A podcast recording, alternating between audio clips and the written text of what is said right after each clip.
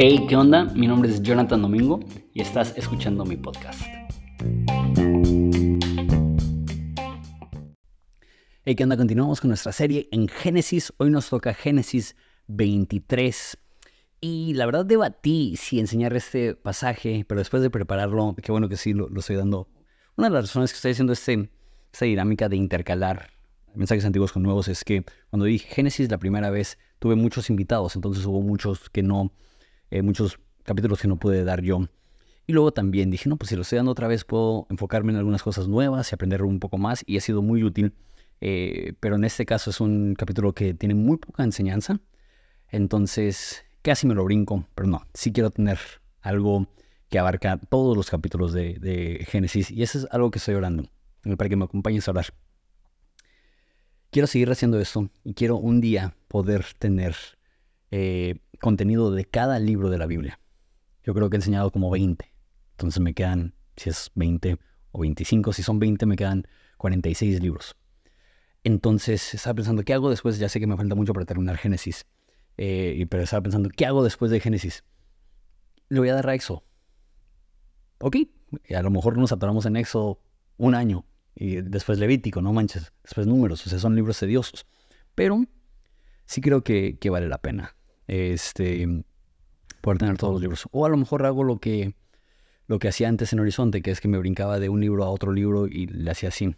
Sin embargo, ahorita que estoy en Génesis, quiero mínimo poder aventarme el, el Pentateuco en secuencia. Entonces, eh, Génesis llevamos treinta y tantos mensajes. Este, y probablemente para el final de Génesis sean como unos 60, 70 para todo el libro. Entonces no estamos dándole rápido, pero no tengo prisa. Entonces, eh, no es un anuncio formal, pero hoy por hoy me estoy inclinando por, después de Génesis, continuar con Éxodo y terminar el Pentateuco. Éxodo, Levítico, Número y Deuteronomio lo daríamos un poco más rápido lo que estamos dando ahorita Génesis. Pero simplemente se me hace que, que es un, eh, recurso muy valioso. También muchos de los últimos videos han sido de los antiguos, entonces cuando los videos antiguos simplemente los corto al principio y al fin para poder darlo, pero no, no le agrego nada. Entonces no he promovido el canal de Patreon. Entonces Patreon es una forma que tú puedes apoyar este canal y también tienes acceso a cosas padrísimas. Entonces, a partir de un dólar tienes acceso a mi libro Cristianismo Orgánico. A partir de cinco dólares tienes acceso a la masterclass actual, que es Jesús en la Cruz, que al día de hoy ya tenemos nueve clases grabadas de once, faltan dos más. Eh, pero seguro si, si ves esto en el futuro ya serán todas las clases. La clase actual en ese momento es la que te toca. Eh, ahorita estoy haciendo Jesús en la cruz, después probablemente voy a hacer estudio inductivo. Em, entonces, eh, esos con 5 dólares, en 10 dólares tienes acceso a todas las, el archivo de masterclasses, que es Jesús en la cruz, que estoy dando ahorita. Es la masterclass de Apocalipsis, es la masterclass de la Biblia y la masterclass de Romanos. Y a partir de 25 dólares tienes un adelanto a mi libro que debió de haber salido el mes pasado en agosto, pero como cualquier cosa siempre hay atrasos, entonces va a salir eh, primero Dios en unos dos meses, creo. Esperemos. Eh, pero vas a tener un adelanto eh, del manuscrito y también vas a tener una copia física firmada enviada a ti a cualquier parte de México Estados Unidos. Creo que puse de cualquier parte del mundo. Entonces a lo mejor sí puedo enviártelo si estás en, en Sudamérica también. Este, les dije en Génesis 20 que iba a ser el mensaje más corto. Creo que ese video duró como 12 minutos, 15 minutos. Entonces, creo que este va a ser aún más corto. Entonces, mejor ya no hago promesas porque a lo mejor en uno de los capítulos que también abarque, que es de cómo se están peleando por los pozos y así, a lo mejor también van a ser enseñanzas más cortas. Pero este, esta enseñanza va a ser, alrededor de la misma longitud que el último video que dije que iba a ser el más corto, pero por si ese es el más corto, mejor ya ni siquiera digo nada. Voy a leer el pasaje es eh, Génesis 23, todo el capítulo. Después oramos y lo consideramos. Dice así, Sara vivió 127 eh, años. Esos fueron los años de la vida de Sara. Sara murió en Kiriat Arba, que es en Hebrón, en la tierra de Canaán. Abraham fue para hacer duelo por Sara y llorar por ella. Después, Abraham dejó su difunta y habló con los hijos de Ed. Yo soy extranjero y peregrino entre ustedes. denme en propiedad una sepultura entre ustedes para que pueda sepultar a mi difunta y separarla de delante de mí. Los hijos de Ed le respondieron a Abraham, Escúchenos, Señor nuestro, usted es un príncipe poderoso entre nosotros. Sepulte a su difunta en el mejor lugar de nuestros sepulcros, pues ninguno de nosotros denegará su sepulcro para que la sepulte, para que sepulte a su difunta. Abraham se levantó e hizo reverencia entre el pueblo de aquella tierra a los hijos de Ed y habló con ellos. Dijo, si es su voluntad que yo sepulte aquí a mi difunta, separándola de delante de mí, escúchenme e intercedan por mí con Efrón, hijo de Soar para que me dé la cueva de Macpela, que le pertenece, que está al extremo de su campo, que en presencia de ustedes me la dé por un precio justo en posesión para sepultura. Efrón estaba sentado entre los hijos de Ed, y Efrón elitita respondió a Abraham a oídos de los hijos de Ed, y de todos los que entraban por la puerta de su ciudad, no, señor mío, escúcheme, le doy el campo y le doy la cueva que está en él. A la vista de los hijos de, de mi pueblo se lo doy. Sepulta a su difunta. Entonces Abraham se inclinó delante del pueblo de aquella tierra, y desde el pueblo de aquella tierra habló a Efrón y le dijo, le ruego que me oiga, le daré a precio el campo, acéptelo eh, de mí, para que pueda sepultar allá a mi difunta. Efrón respondió a Abraham, Señor mío, escúcheme, una tierra que vale 400 ciclos de plata, 4 kilos. Eh, ¿Qué es eso entre usted y yo? Sepulte pues a su difunta. Abraham escuchó a Efrón y Abraham pesó la plata que se había mencionado a oídos de los hijos de Ed, 400 ciclos de plata en comercial. Así que Efrod estaba en Macpela, delante de Mamre, en el campo y la cueva que hay en él. Y todos los árboles en el campo dentro de sus confines fueron cedidos a Abraham en la propiedad que está a la vista de los hijos de Ed, delante de todos los que entraban por la puerta de la ciudad. Después de eso, Abraham sepultó a Sara, su mujer, en la cueva del campo de Macpela, enfrente de Mamre, es decir, Hebrón, en la tierra de Canaán el campo y la cueva que hay en él fueron cedidos a Abraham en posesión para la sepultura de los hijos de Ed. Padre, te pido que nos hables en este momento, en esta oportunidad de considerar tu palabra. Y como dije, estoy haciendo un pasaje que no tiene tanto contenido para extraer. Lo poco que, vi eh, me, me ayudó y espero que sea de ayuda también para cada uno de los que nos están oyendo. Entonces, abre nuestros ojos, abre nuestros oídos para escucharte. Amén.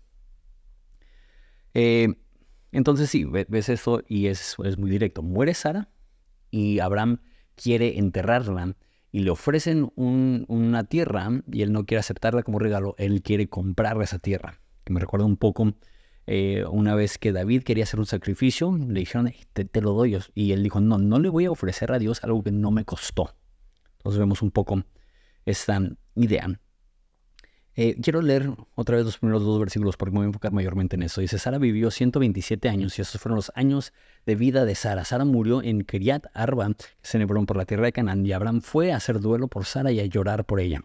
Tengo cinco puntos para nosotros basados en este capítulo, no solamente en estos versículos. Voy a tomar un poco más. El primer punto es, la Biblia honra a Sara. Eso es uno de los misterios de Génesis para mí lo hemos hablado tanto, que Abraham tiene tantos problemas. Abraham, la Biblia lo pone como ejemplo a seguir siendo una mala persona. ¿Por qué?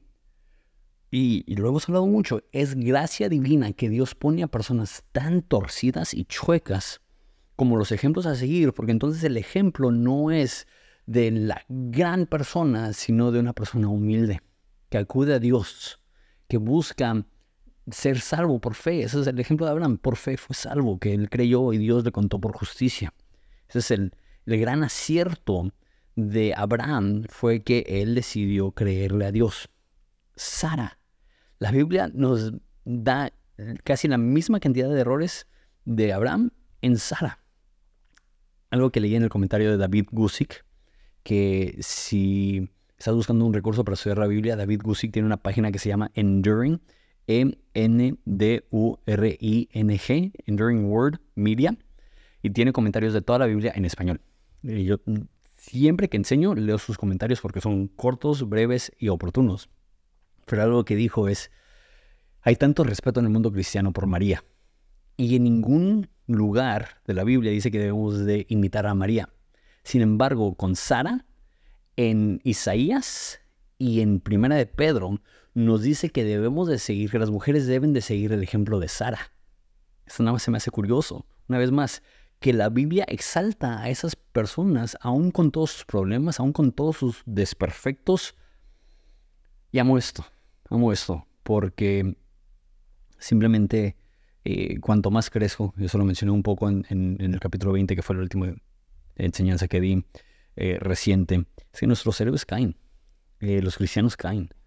Y cuando vemos a alguien como Sara, que se burló de las promesas de Dios, cuando vemos a alguien como Sara que, que invitó a su esposo a, cometer adulterio, cuando vemos a Sara que, que no se opuso cuando Abraham le sugería que se metiera con otras personas, esa Sara que vivió con celos y corrió a, a la mamá de uno de los hijos de Abraham eh, y la mandó a morir en el desierto que Dios la tuvo que rescatar. Esa misma Sara es alguien que la Biblia honra. Eh, ¿Por qué? Porque lo que te hace digno de emular no es tu perfección, sino tu rendición. Mm. No es que eres incapaz de caer, es que cuando caes corres a los brazos de Dios y reconoces que somos humanos, imperfectos, con desperfecciones, con problemas, caídos, pero abrazados y llevados por la mano de Dios. Uno, la Biblia honra a Sara. Dos, dice que Abraham fue para hacer duelo por su esposa que había muerto. Punto número dos es, aprende a hacer un duelo sano. Abraham hizo un duelo. Y sabes lo que estaba pensando al ver esto, es que las culturas antiguas eran buenos para llorar. Mm, sabemos de los tiempos de Jesús, que las personas en un funeral no solamente lloraban, sino que invitaban a personas profesionales para llorar. ¿Alguna vez te ha pasado? Eso me pasa mucho ahorita en mi empleo actual, lo que hago ahorita, muchos saben, lo he mencionado varias veces, que tenemos hogares eh, para niños que hemos rescatados de la trata y viajo los fines de semana a recaudar fondos y patrocinadores para los niños. Y cuando hablo de los niños, obviamente es muy emotivo. Y la neta estoy peleando para no llorar pero siempre cuando veo a alguien llorando, me provocan mis lágrimas. Lo mismo sucede en funerales. No sé si ya te ha pasado que muere alguien, quizá tenías una relación con ellos y estás intentando no llorar, y de repente ves al nieto que está llorando y, empiezas a llorar tú. Había esa dinámica, que ellos invitaban a personas a los funerales solamente para llorar, porque a lo mejor eso proveía un entorno en el cual ellos se sentían más cómodos llorando. Hoy en día somos pésimos para hacer duelo. Me incluyo. Nos queremos ser los fuertes, queremos parecer que somos muy maduros y creemos que madurez y fortaleza es lo mismo. Pero escucha eso. El llorar no te hace débil. Al contrario, muchas veces la razón que no nos permitimos un duelo sano es porque tenemos miedo de la opinión de la gente. Y eso sí es una muestra de debilidad. Cuando te importa más la opinión de la gente que estar dispuesto a procesar tu dolor y tu duelo a través de llanto y lágrimas para poder tener esta, esta salida de esas emociones que si las embotellas te van a hacer daño, eso es debilidad. La fortaleza real es estar dispuesto lamentar cuando algo se tiene que lamentar. Me acuerdo del funeral de mi abuela paterna. Eh, mi papá es una persona de fe, mi papá es una persona que admiro mucho. Y en el funeral de mi abuela, él nos abrazó y enfrente de 500 personas en la iglesia, lloró de tal forma que llenó el auditorio con su llanto. Lloró a todo pulmón. Y recuerdo yo haber pensado, pobre de mi papá, o sea, cuánto le está doliendo perder a su mamá. Y le tomó años superar la muerte de su mami. Mi papá fue criado por ella. Eh, mi abuelo paterno murió cuando mi papá tenía cuatro años. Entonces, mi papá es misionero de 45 años. Entonces, el único vínculo a su niñez, a su vieja vida, era, era su mamá. Le dolió. Y qué bueno que lloró como lloró. Tenemos que aprender a tener duelos sanos, aislarnos un tiempo a estar dispuestos a ir al lugar oscuro. creo que era Juan de la Cruz, que habla de esto, de, la noche oscura del alma. De tener ese momento y ese evento en el cual estás con Dios solo, llorando si tienes que llorar, gritando si tienes que gritar, viendo al vacío si tienes que ver al vacío. No sé por qué, a lo mejor tiene que ver con redes sociales, pero a lo mejor desde antes tenemos esta idea de que siempre tenemos que estar bien, que siempre tenemos que estar sonrientes y que si no estamos sonriendo, que hay algo mal con nosotros. No necesariamente. Al contrario, cuando hay eventos en tu vida que ameritan tristeza, tristeza es la emoción correcta. Tenemos que aprender a hacer duelos sanos. Punto 3. Y los últimos puntos los voy a dar más rápido. Eh, lo que no te cuesta no valoras. Le querían regalar esa propiedad, pero él se rehusaba a, este, a recibirla. Y lo que es chistoso de uno de los comentarios que leí, de hecho, por ahí que les miento haciéndoles pensar que leí muchos comentarios. Igual en el comentario de Gusick, dijo que la costumbre en ese entonces era que siempre ofrecías regalar algo y siempre te rechazaban ese regalo y después eh, les dabas una oferta alta y de ahí empezaban a negociar. Entonces, al parecer, no sé mucho, 400 ciclos de plata por una propiedad eh, sacaron. Entonces, este, se me hace chistoso. No, no, no, llévatela, te la regalo. Y al fin de cuentas, no, si quiero pagar. Ah, ok, entonces son tantos millones. A él, no, a él no le dolió, era millonario, pero la idea es esta. Igual con, con David, no le voy a dar algo a Dios que no me haya costado. Lo que no te cuesta, no valoras. Abraham rehusó recibirlo como un regalo eh, y decidió darle algo que era muy generoso. ¿Por qué? Porque amaba a su mujer.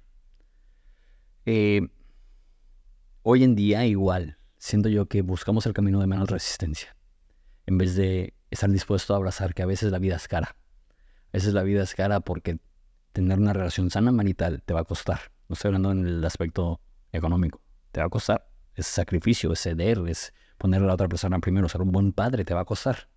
Vi un reel el otro día que decía, si estás cansado, padre, date cuenta que la paternidad únicamente es cansado para los papás que están haciendo bien su trabajo. Toma un poco de alivio sabiendo que si estás cansado en tu rol paternal es porque le estás echando ganas y estás presente y estás activo. Lo que no te cuesta no valoras. Punto número cuatro. Lo único que poseyó Abraham es que fue esa tierra. Él, aunque era muy rico, no tuvo posesiones de tierras. Él era un nómada. Y nada más lo menciono porque dice Hebreos que esa era una parte de su fe, que él tenía sus ojos puestos en la ciudad eterna, no la ciudad temporal. Es más, hay tantas personas que estamos tan afanados por cuánto podemos acumular en esa tierra, cuando nuestro enfoque debería de ser no cuánto podemos acumular en esa tierra, sino cómo podemos vivir a la luz de la eternidad con nuestros ojos puestos en la ciudad eterna. Y por último, eso nos demuestra, perdón los que están en Spotify y no pueden ver, estoy con la boca seca, entonces estoy tomando aquí unos traguitos de Coca-Cola Light.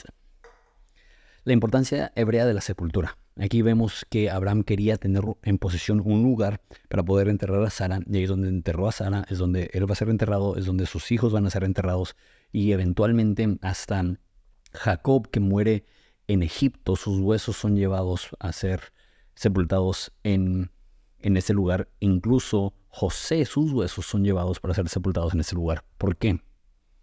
Es lo que he hablado mucho en, en muchos de los videos, porque es algo que nos enfatiza mucho hoy en día teológicamente, y eso es que la Biblia enseña la resurrección de entre los muertos. Entonces para los hebreos era importantísimo el tema de dónde eras sepultado porque era donde vas a resucitar. Entonces querían ser sepultados con sus familias. Yo creo que tenemos que retomar eso un poco.